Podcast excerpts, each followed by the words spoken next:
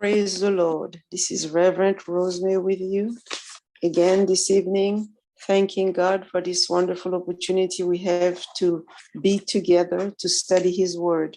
We are going to open our study with the word of prayer. Thank you, Lord. Hallelujah. Heavenly Father, we thank you for this meeting tonight to fellowship around the table of your word and for the presence of your Holy Spirit in our midst. We pray that your word that is alive, that is sharper than a two edged sword, will penetrate us, will teach us, oh God, will bring healing, deliverance, wholeness to us, and meet each one at his or her point of need in the name of Jesus. Lord, we thank you that this is all for your glory and for our rejoicing. In Jesus' name, amen. Hallelujah. Well, tonight we are speaking about a topic that, that is really uh, to encourage us in our commitment, amen, um, to be like Christ, to walk like Him, hallelujah, to increase our level of devotion to Him and to be ready at any moment for His return. Uh, we are going to study tonight uh, about the parable of the 10 virgins. Amen. Uh, this parable is found in uh, the book of Matthew in chapter 25. And it is part of a larger message taught by Jesus, um, referred to as the Olivet Discourse. And this discourse begins actually in Matthew chapter 24, and which deals mostly with the signs of the end times. So, to understand the context of this parable uh, of the uh, 10 virgins in Matthew chapter 25, we need to go back um, to the previous chapter but however, because of uh, time constraints, uh, we are going to look at only at certain portions of uh, Matthew 24 before we proceed to the parable of the 10 virgins. And, you know, for I have always been uh, interested in not only uh, understanding the meaning of uh, this parable, but most importantly, in the practical application, in its practical application. And um, as we develop this study, we will see the need to, to further explore the many great lessons to be learned about our life as Christians. And um, that includes um, the level of commitment required for us to be successful in this work. And um, I believe that this may take more than one lesson. So today we will uh, start by establishing the foundation. Amen. And um, as the Lord leads, we will build on it in further studies. So let's begin now by turning to the book of Matthew, chapter 24, and we're going to look at um, two, two uh, passages. Um, number, the first one would be mm, verse from verse 32 to verse 36, and then we will skip to verse 42 to verse 43. Okay, so let's start now at verse 32 of Matthew 24. And again, let's remember that this is Jesus teaching his disciples. Amen. Um, and so this is Jesus speaking. Now learn a parable of the fig tree. When his branch is yet tender and putteth forth leaves, ye know that summer is nigh. So likewise, when ye shall see all these things, know that it is near, even at the doors. Verily I say unto you, this generation shall not pass till all these things be fulfilled. Heaven and earth shall pass away, but my words shall not pass away. But of that day and hour knoweth no man, no, not the angels of heaven, but my Father only. Amen. Now let's skip to verse four, verses 42 and 43. Watch therefore, for ye know not what hour your Lord doth come. But know this, that if the good men of the house had known in what watch the thief would come, he would have watched and would not have suffered his house to be broken up. Amen. Well, we see that there is a parable here that uh, is employed by Jesus to teach us that there are certain signs uh, which indicate the season of the Lord return. And when the fig tree begins to sprout new leaves, he says we can be assured that summer is near. Amen. So too, when we see all these things, that is, the things that Jesus has just described, then we can be assured that the season of our Lord's return is at hand. And just how broad is this time frame uh, or is this season? Well, the verse 24, I mean 34 of Matthew 34, 24 says, one generation. Amen. He says, this generation. And this in itself is a whole teaching. So we are not going to dwell on that. But uh, what is most important for us in this study is that um, although we are meant to recognize the season of our Lord's return, uh, we are not meant to know the exact time, uh, nor the day, nor the hour. And this is consistent with God's dealing with this world uh, in the past, as we can see this, for example, in relation to the flood, that not even uh, Noah knew the exact day or hour that the flood would come. However, I think we can safely say that at least Noah knew the season that he was in. Amen. And therefore, since uh, no one can know the day or the hour that the Lord will come, we must constantly uh, be in a state of um, alertness. We must be ready at any moment.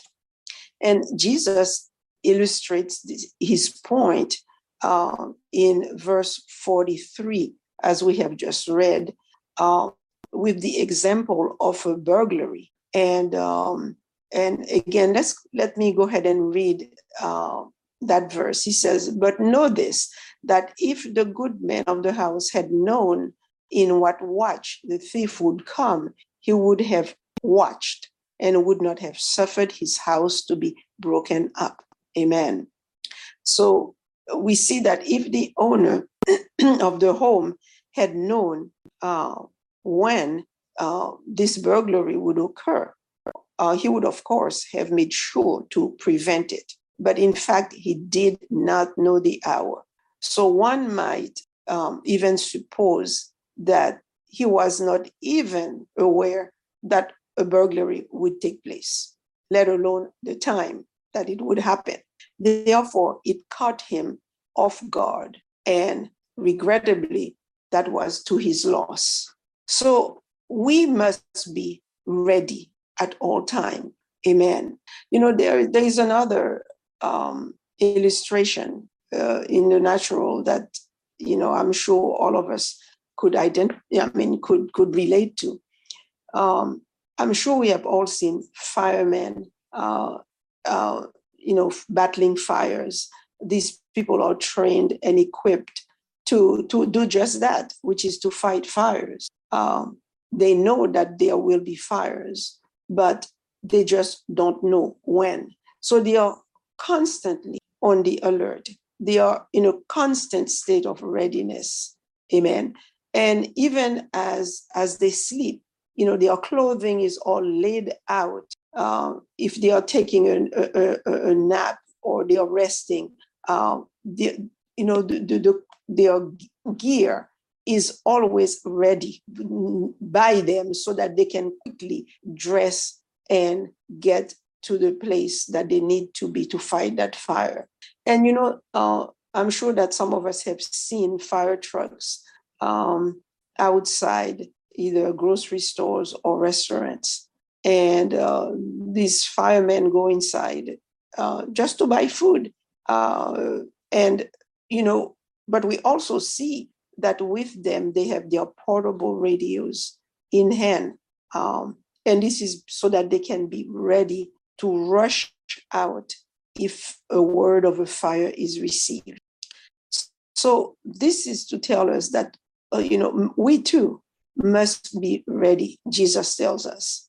Um, we do not know the hour of his return. And um, more than this, the coming of the Son of Man, we are told in the Bible, will be at a time that we do not expect. So, in the context of um, Matthew chapter 24, we are led to believe that while difficult days and times will precede um, the return of the Lord, the actual day of his return will appear to be trouble free in a sense, like uh, the day of days of Noah, um, when he and his family entered the ark. Amen. Um, when Jesus returns, the Bible tells us people will be going around, uh, you know, about their normal routines because there will be no sign of danger uh, on the horizon. And therefore, we have to take it seriously that readiness at all times is really what is required of us. Um, so, just what does it mean uh, to be alert? What does it really look like? Well, Jesus' instruction to his disciples are to occupy until he comes. Amen. And uh, going back to Matthew chapter 24, um, let's go ahead and um, we're going to read verses 46 and 47. Amen. These are verses that Jesus describes how he desires to find his disciples when he does return. Amen. He wants them going about the task that he has assigned them. So let's read those two verses. Verse 46 Blessed is that servant whom his Lord, when he cometh, shall find so doing. Verily, I say unto you that he shall make him ruler over all his goods. Amen. So we see that the faithful and the wise servant knows that his master may not return for, some time, but he also knows that he has been instructed to feed and care for his fellow servants. Amen. That is found in verse 45. And so, what does he do? He uses the time of his master's absence to fulfill his mission. And because this is his normal routine, when his master returns, he will find him doing the work that he was assigned, even though the hour of his master's return is unknown. Amen. On the other hand, let's go ahead and continue reading uh, verses 48 through 51. And this is what Jesus speaks about the unfaithful servant.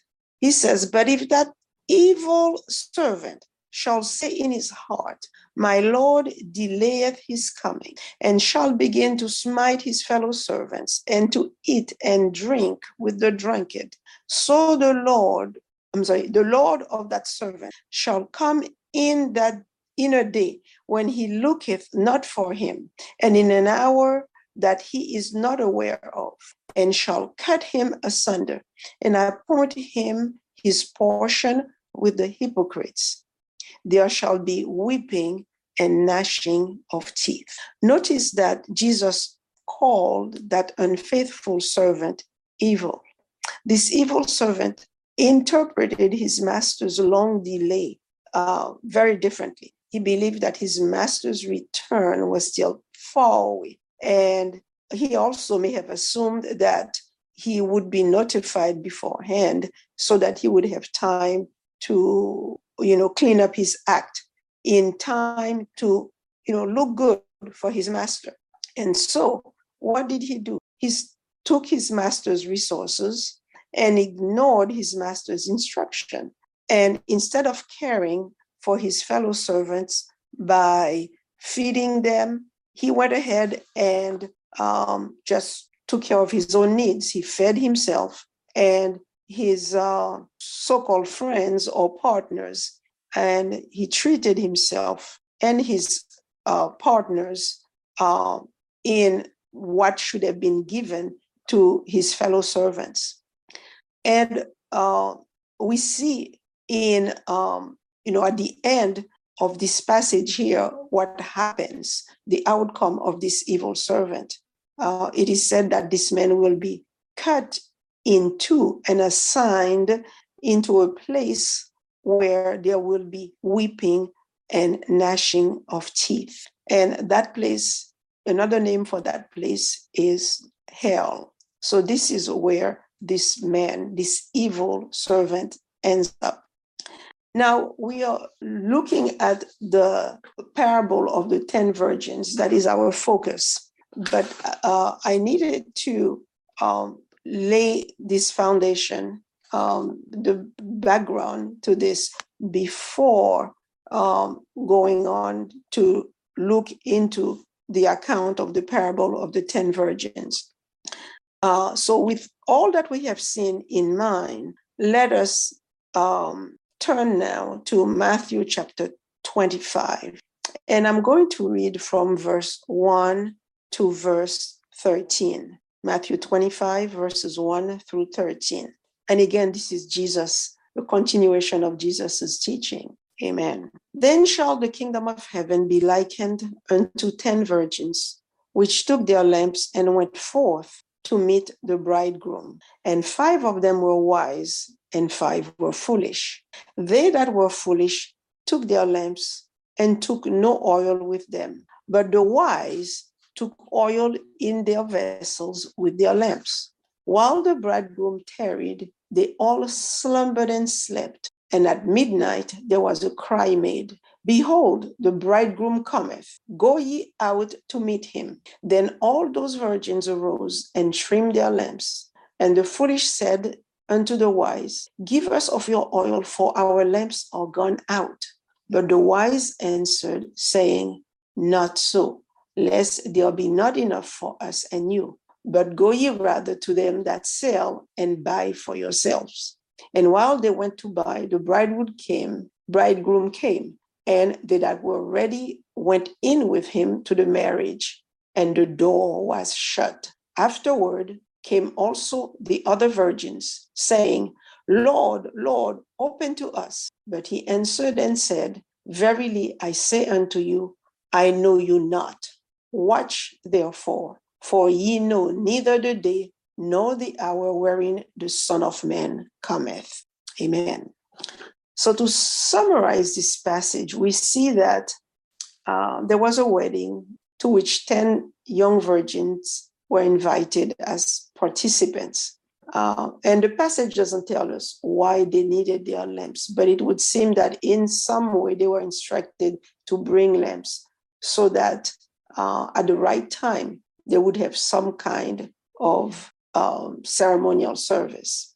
So all 10 virgins brought their lamps, but only five brought the necessary oil as well. Um, they all waited for the groom to arrive, and um, time passed, and it, darkness set in.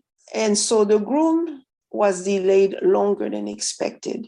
And so all 10 bridesmaids, that is the virgins, they slept until he arrived. Um, then suddenly, at midnight, someone cried out that the groom was approaching. So all 10 virgins are awakened by that cry and they begin to prepare their lamps for this ceremonial service. Uh, the need for this lamp right now at this point is becomes very obvious. Um, it is midnight and it is pitch dark, so the lamps are needed. So the five foolish virgins ask the five wise virgins to share their oil. However, their request is denied. And it wasn't because the five wise virgins just didn't care, but it was because there would not be enough oil for all 10 lamps. So uh, it would be better, of course, you know, they, they, they must have figured to have a ceremony with their working lamps, the five working lamps, rather than, you know, 10, one, 10 lamps that would be non-functioning because they would have all gone out of oil. There would have been lightless lamps. So the foolish virgins were told to go purchase their own oil, and they did. But what happened during their absence is that the, the festivities took place. The groom came and, accompanied by the five wise virgins, entered into the celebration hall, and the doors were closed. And we see that the five virgins later arrive with the oil that was recent, you know, freshly bought. However, it was too late. That part of the festivities had been completed, which was to have uh, uh, get their, their their lamps, amen, that were brightly burning, and to enter into that place of celebration. Amen. Um, so there was no need, therefore, for the services of these five virgins and who had just come with their, uh, their, their lamps. And they were therefore not allowed to enter and join in the wedding celebration. And notice that these virgins, they they they pled uh, to to get in, um, but yet you know, they were saying, Lord, Lord, open to us, let us in. But they were sent away with the words, I do not know you. You see, our Lord then concludes this parable by applying it to his disciples. Amen. And he says, Watch therefore, for ye know neither the day nor the hour wherein the Son of Man cometh. So, this message to Jesus's disciples, we shouldn't think that it's just to these men um, to whom he was speaking then. This message is addressed to the whole body of Christ, to the church. And Jesus urges, he's urging his disciples to stay alert because they too do not know the day or the hour return. So we need to um, dig uh, deeply into you know the meaning of this parable and consider its interpretation and how um, this applies to our life. Um, you know, one lesson here is that though we may know the season of the Lord's return, but we cannot and will not know the day nor the hour. And because of this, we must be constantly in a state of alertness. So, this parable really is talking about being ready. Uh, there are several aspects to being ready, which I hope uh, to develop, uh, not in only, well, in this lesson, but um, in the next one, because again, as we mentioned, there is, is just a lot to this parable. But what we will do today is focus on uh, the work that the Holy Spirit does in the life of the believer in equipping and revealing what it means to be ready. Amen. Now, the fact that all 10 virgins had oil in their lamps indicates to, that they were all Christians. First of all, the Bible did not mention 10 women, but rather 10 virgins. Amen. So there was a level of preparation on the part of all 10 virgins. And also, let's remember that in the Bible, uh, oil signifies the Holy Spirit. Therefore, I believe that these virgins referred to Christians, that they were saved. Amen. And um, in, in a sense, I will compare uh, salvation to a woman that is expecting a child. Amen.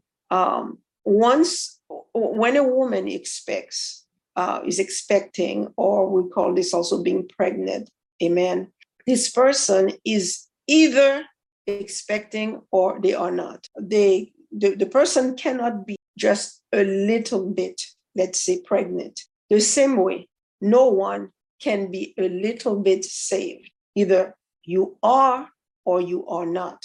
And the Holy Spirit, we know, is uh, a divine person. He is the third member of the Holy Trinity of God. He is equal to the Father and to Jesus Christ in every way. And we are also told in uh, Second uh, Peter chapter 1 and verses 20 to, and, to, and 21 that um, it is under the inspiration of the Holy Spirit that holy men of God wrote the Bible. Amen. So the Holy Spirit is a person, he is not just a force or a power. Amen. So, therefore, if the Holy Spirit is living in our life, we must know that He is the gift of the Father to everyone who is born again. The Bible says that we are sealed when we are born again with the Holy Spirit. Amen. He is the seal that we belong to God. And while we receive his presence at salvation, amen, in other words, he comes and indwells us, we can later receive a second anointing of him, which the Bible calls the baptism of the Holy Spirit. And this baptism allows us to go deeper with God. Hallelujah. And one of the very important aspects of this baptism is that our prayer life is greatly enhanced in that our prayers will not come from our mind, but directly from God Himself. Amen. And additionally, the gifts of the Holy Spirit help us to not only edify ourselves, but the whole church. So we cannot only have part of the Holy Spirit living in us. Amen. However, it's unfortunate that oftentimes he has only part of us. And this is where the problem lies that our allegiance to him might be divided. And in the flesh, we can actually choose to allow our old nature to be the boss. You see, we are called to walk in the spirit and not to satisfy the desires of the flesh. Therefore, our level of joy and our level of preparedness for the Lord's return will vary. And that, I believe, is the difference between these two groups of virgins. The wise virgins were fully committed to wait as long as it took, while the other five foolish virgins, they were not. And the Church of Jesus Christ is filled with, you know, different um, denominations worldwide, people from every background. And the common denominator is the Holy Spirit at work in our hearts. Therefore, there are no first or second class Christians. Every Christian is who he is because the Holy Spirit, God's Holy Spirit, lives in them. Uh, so we either have Christ or he is still waiting at the door, hoping to be invited in. However, there are various degrees of commitment and maturity within the universal church of God. And uh, as we seek to find uh, a practical application for God's word um, in our lives. The Bible will give us uh, meaning, He will, uh, will give us purpose and direction uh, for our everyday living. Amen. And as we have just seen in this parable, it is possible, um, regrettably, to be um, a foolish Christian virgin. We should therefore want to be constantly alert for the bridegroom. You know, um, Jesus in the book of Acts, chapter 1 and verse 8, told his disciples not to depart from Jerusalem, but to wait for his Holy Spirit. Amen. Uh, let's go ahead and turn to that passage, Acts chapter 1 and verse 8. Jesus says, You shall receive power when the Holy Spirit has come upon you, and you shall be witnesses to me in Jerusalem and in all Judea and Samaria and to the ends of the earth. Amen. Now, um, let's also look at another passage uh, from the book of John, chapter 20, and we're going to read verses um, 21 and 22. And this is Jesus again speaking to his disciples, and he said unto them, He says, Peace to you. As the Father has sent me, I also send you. And when he had said this, he breathed on them and said to them, Receive the Holy Spirit. Amen. Hallelujah. So this event happened after the resurrection of Jesus Christ and before he ascended into heaven. Amen. So the disciples received the presence of the Holy Spirit that's in John chapter 20. Amen. But we see that a short time later in the book of Acts, chapter 2, these same disciples received the power of the Holy Spirit. So they first had the presence of the Holy Spirit, and now they received the power of the Holy Spirit. This new anointing enabled them to no longer be fearful, but to boldly proclaim the risen Christ to their community. And this miraculous anointing in one day changed the lives of 3,000 people.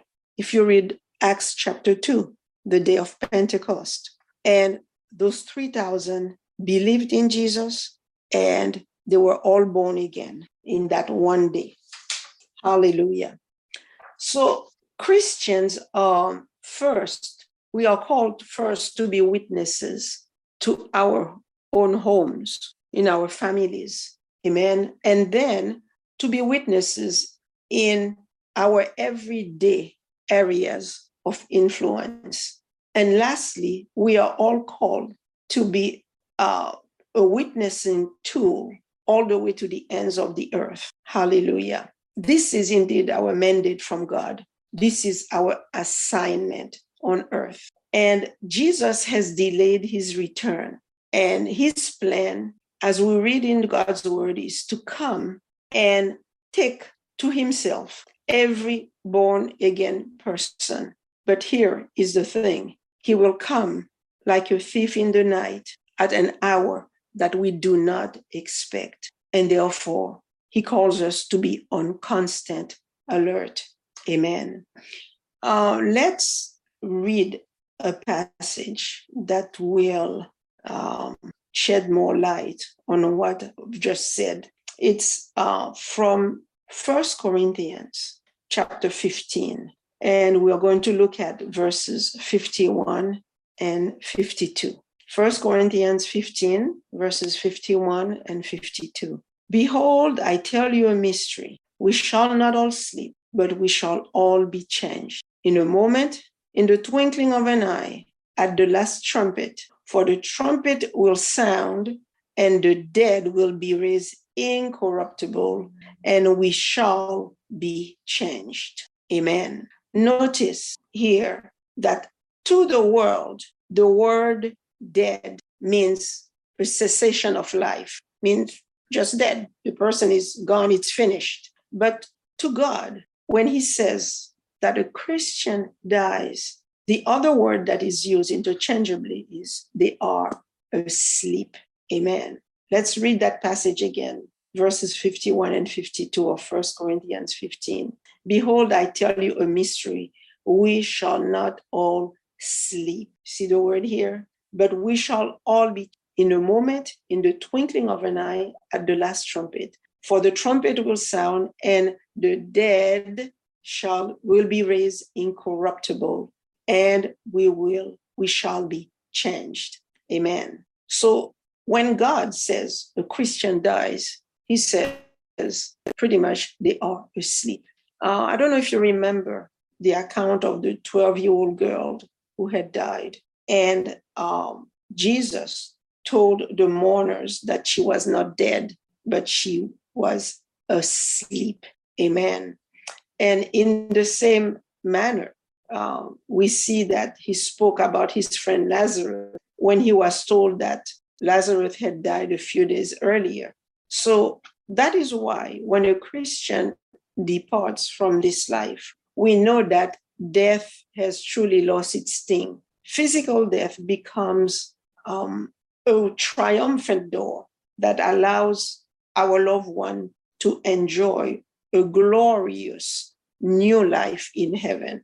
And so our responsibility until the master returns is to be about God's kingdom business, to occupy until he comes, so that when he finally comes back for us, he will say to us, Well done, good and faithful servant. Enter into the joy of your master. So we see this theme in um, many parables, along with the idea that some people were given gifts that they didn't use. For example, the man with the one talent who did not invest it, um, or the religious leaders who injure, ignored the, the injured Samaritan um, who was left on the road, um, although they could have helped him. They chose not to. And today we have many opportunities to bless others. Um, you know, when God calls us, when we come to Him, God not only wants to bless us, but He wants to make us a blessing to others. But oftentimes, we will we have to admit that it is easier for many to turn a blind eye. And you know, Jesus is not going to judge us if we don't have the means to help others, but He has equipped us. He has given us the Bible says that He's given us all that we need for life and for godliness. Amen. So, in looking at what um, you know these foolish virgins, what they represent, could it be that they are people who are saved, but who have no abundance, that is mercy or grace to give to others? Could it be that missing the party or that celebration actually means missing out on the fullness of the abundant anointing of Jesus Christ? Could it be that some Christians are happy and satisfied walking around in the presence of the Lord, full of joy, just like a true bride with her groom, while other Christians are walking around depressed, sad, anxious, fearful, and not living the life of joy and blessings that God has for them. You know, there is a story um, about an atheist who once, once said that when he was asked why he didn't want to be uh, a, be a Christian, he says that he was not interested in becoming one because most Christians seem as though they have a headache that they cannot shake off. This is truly a sad commentary, but perhaps too many Christians stifle the Holy Spirit from stirring joy and peace in them. And because of that, they appear to have no relationship with Jesus Christ. And looking again at these foolish virgins, could it be that they are people who are not, because of this disposition, they are not experiencing the fullness of Jesus Christ? You know, someone that is in that situation, walking as a foolish virgin, is not the best example or witness to those who are unsaved because they wouldn't they don't display the light of Jesus which is what we are called to do in this world. In Matthew chapter 5 the sermon on the mount the lord tells his disciples that you are light in this world. You are the salt of the earth. Amen.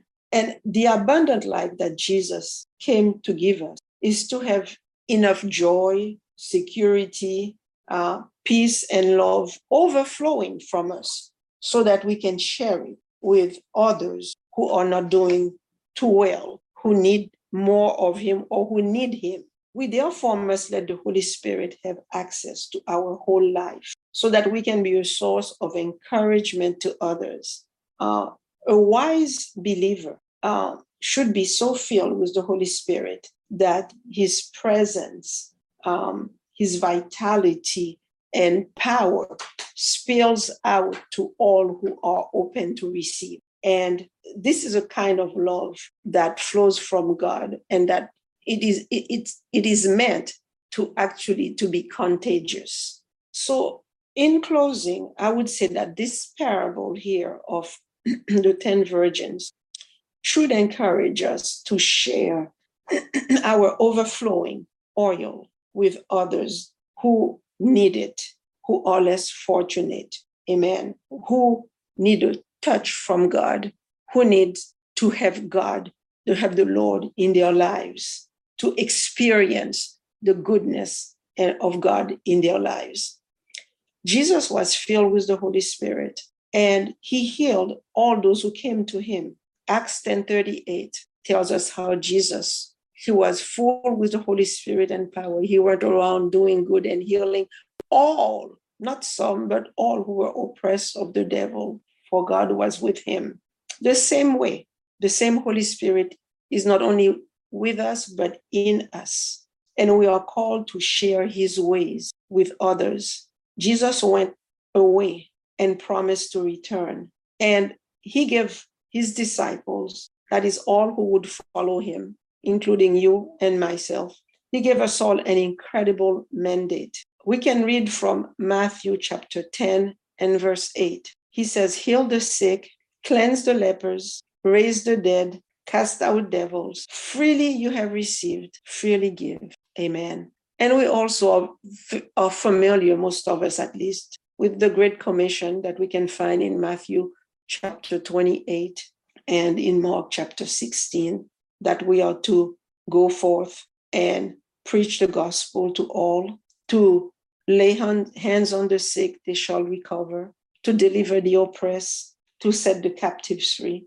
Amen. And in Matthew 28, the Lord says to teach all nations, baptizing them in the name of the Father, the Son, and the Holy Ghost, and to teach them to observe all the things that He has commanded us. And then He says, and lo, I will be with you always, even unto the end of the world.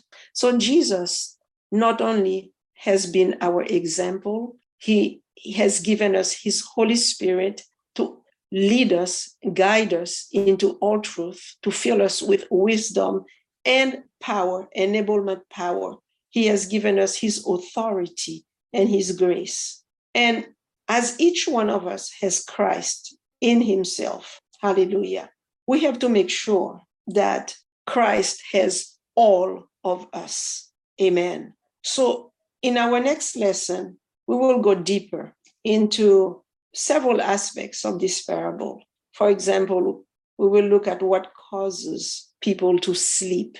Um, what vision must we have? Uh, we have to search ourselves to know what are we truly seeking or who are we truly seeking? And how do we plan for the future and take the necessary steps to be strong in the Lord and in the power of his might?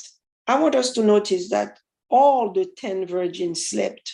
And so the question is why is it that five were found foolish and the other five were found to be wise? So we are going to continue to explore this subject. And concerning what we have received today from the Holy Spirit, uh, let us consider our own personal walk and let us commit to the adjustments that will make us wise and ready. And, you know, our purpose is to develop, to grow through the power of the Holy Spirit and become like Jesus, to have his mind, his spirit, his attitude, his words, his deeds and actions, to have Jesus live in us to the point that in our relationship with others, people can look at us and say that Christ, that this is Christ speaking and acting. They will indeed look at us as true Christians. Hallelujah. The first Christians were given that name because their behavior was so much like Christ. So, this is what we must all be aiming for to be God's ambassadors here, to be workers together with Him as we allow ourselves to be changed and conform into His very image, thinking like He does and doing what He does. Amen. Let us pray. Father, we have heard and we receive your word to us tonight. Lord, we want to remain alert and be like the wise virgins to experience your fullness. We desire to give you our all. We pray, Lord, that you will help us walk the path that you have ordained for us. In the midst of adversity and even in uncertainty, we pray that you will use challenges to teach us how to know you more intimate and lead us into a deeper place and an everlasting in you. Father, take us by the hand and lead us by the still waters. Saturate us with your spirits, your spirit and presence for the glory of your holy name and for our own rejoicing. Lord, we thank you and we praise you in Jesus' name. Now, unto him that is able to keep us from falling and to present us faultless before the presence of his glory with exceeding joy. To the only wise God, our Savior, be glory and majesty, dominion and power, both now and ever. Amen and amen. Hallelujah. Hallelujah. I pray that this study has been a blessing to you. I invite you to join us next week at the same time for a continuation of a study on the parable of the ten virgins. God bless you and have a good night.